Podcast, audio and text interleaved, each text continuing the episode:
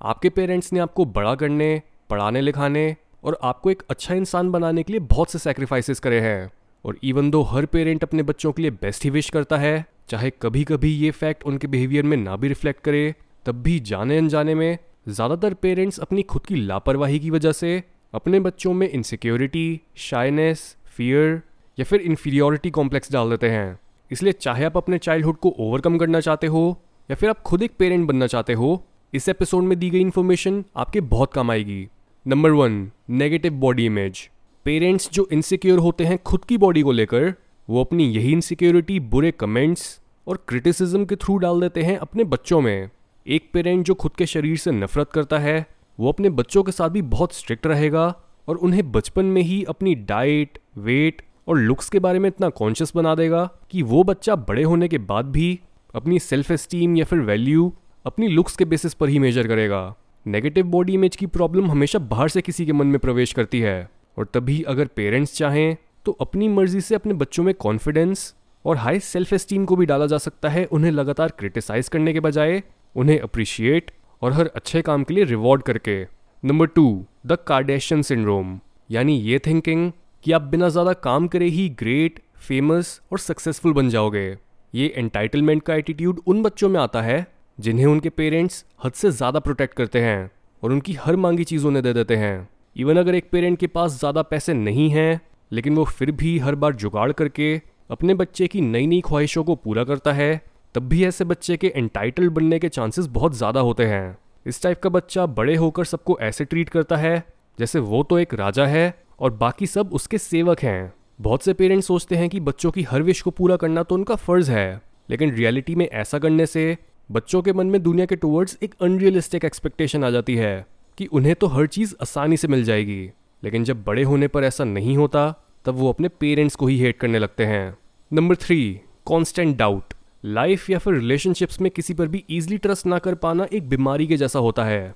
Of course blind trust या फिर अंधविश्वास भी कोई अच्छी चीज़ नहीं होती, लेकिन डाउट ज़िंदगी के फ्लो पर एक ठहराव सा लगा देता है, क्योंकि आप ना तो किसी रिलेशनशिप में खुशी से रह सकते हो ना तो आप कोई काम कर सकते हो, हर समय आपका मन अपने हर एक्शन और दूसरे लोगों पर डाउट करने को ही बोलेगा।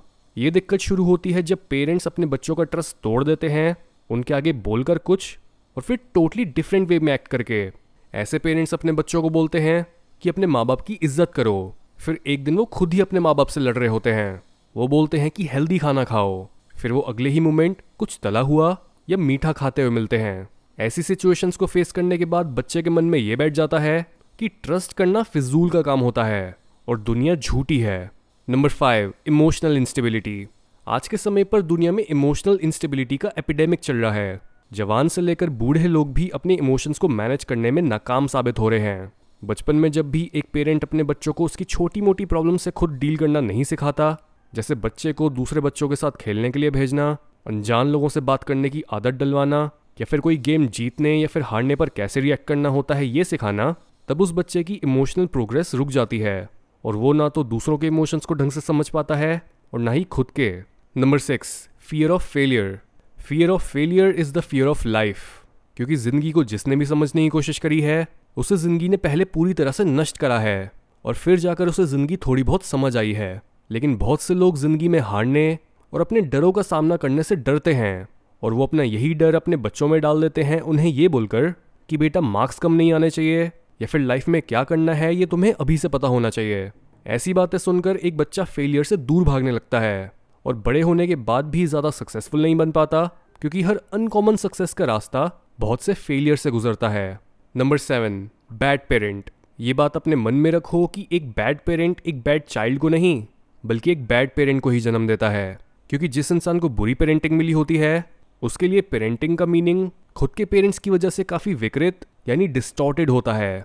उसे लगता है कि रिलेशनशिप्स में लड़ाइयाँ, झूठ बोलना, कड़वाहट रखना, या फिर पीठ पीछे बुराई करना तो आम बात होती है। Number eight codependency I can guarantee कि ये प्रॉब्लम आपकी या फिर आपके किसी पार्टनर की ज़रूर रही होगी, कि रिलेशनशिप में एक इंसान दूसरे के बिना रह ही नहीं पाता। थोड़ी थोड़ी देर में कॉल्स मैसेजेस या फिर रिलेशनशिप में एक इंसान का दूसरे इंसान में ज़्यादा रुचि होना ये साइंस होते हैं को डिपेंडेंसी के, यानी एक इंसान अच्छा और खुश फील करने के लिए दूसरों पर डिपेंडेंट है। ये प्रॉब्लम भी एक पेरेंट के हर काम खुद ही करने की वजह से आती है।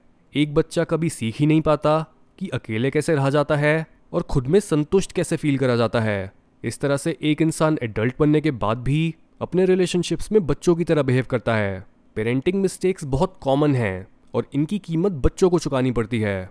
इसलिए इस इन्फॉर्मेशन को ज़्यादा से ज़्यादा लोगों के साथ शेयर करो और समझो कि एक अच्छा पेरेंट कैसे बना जाता है।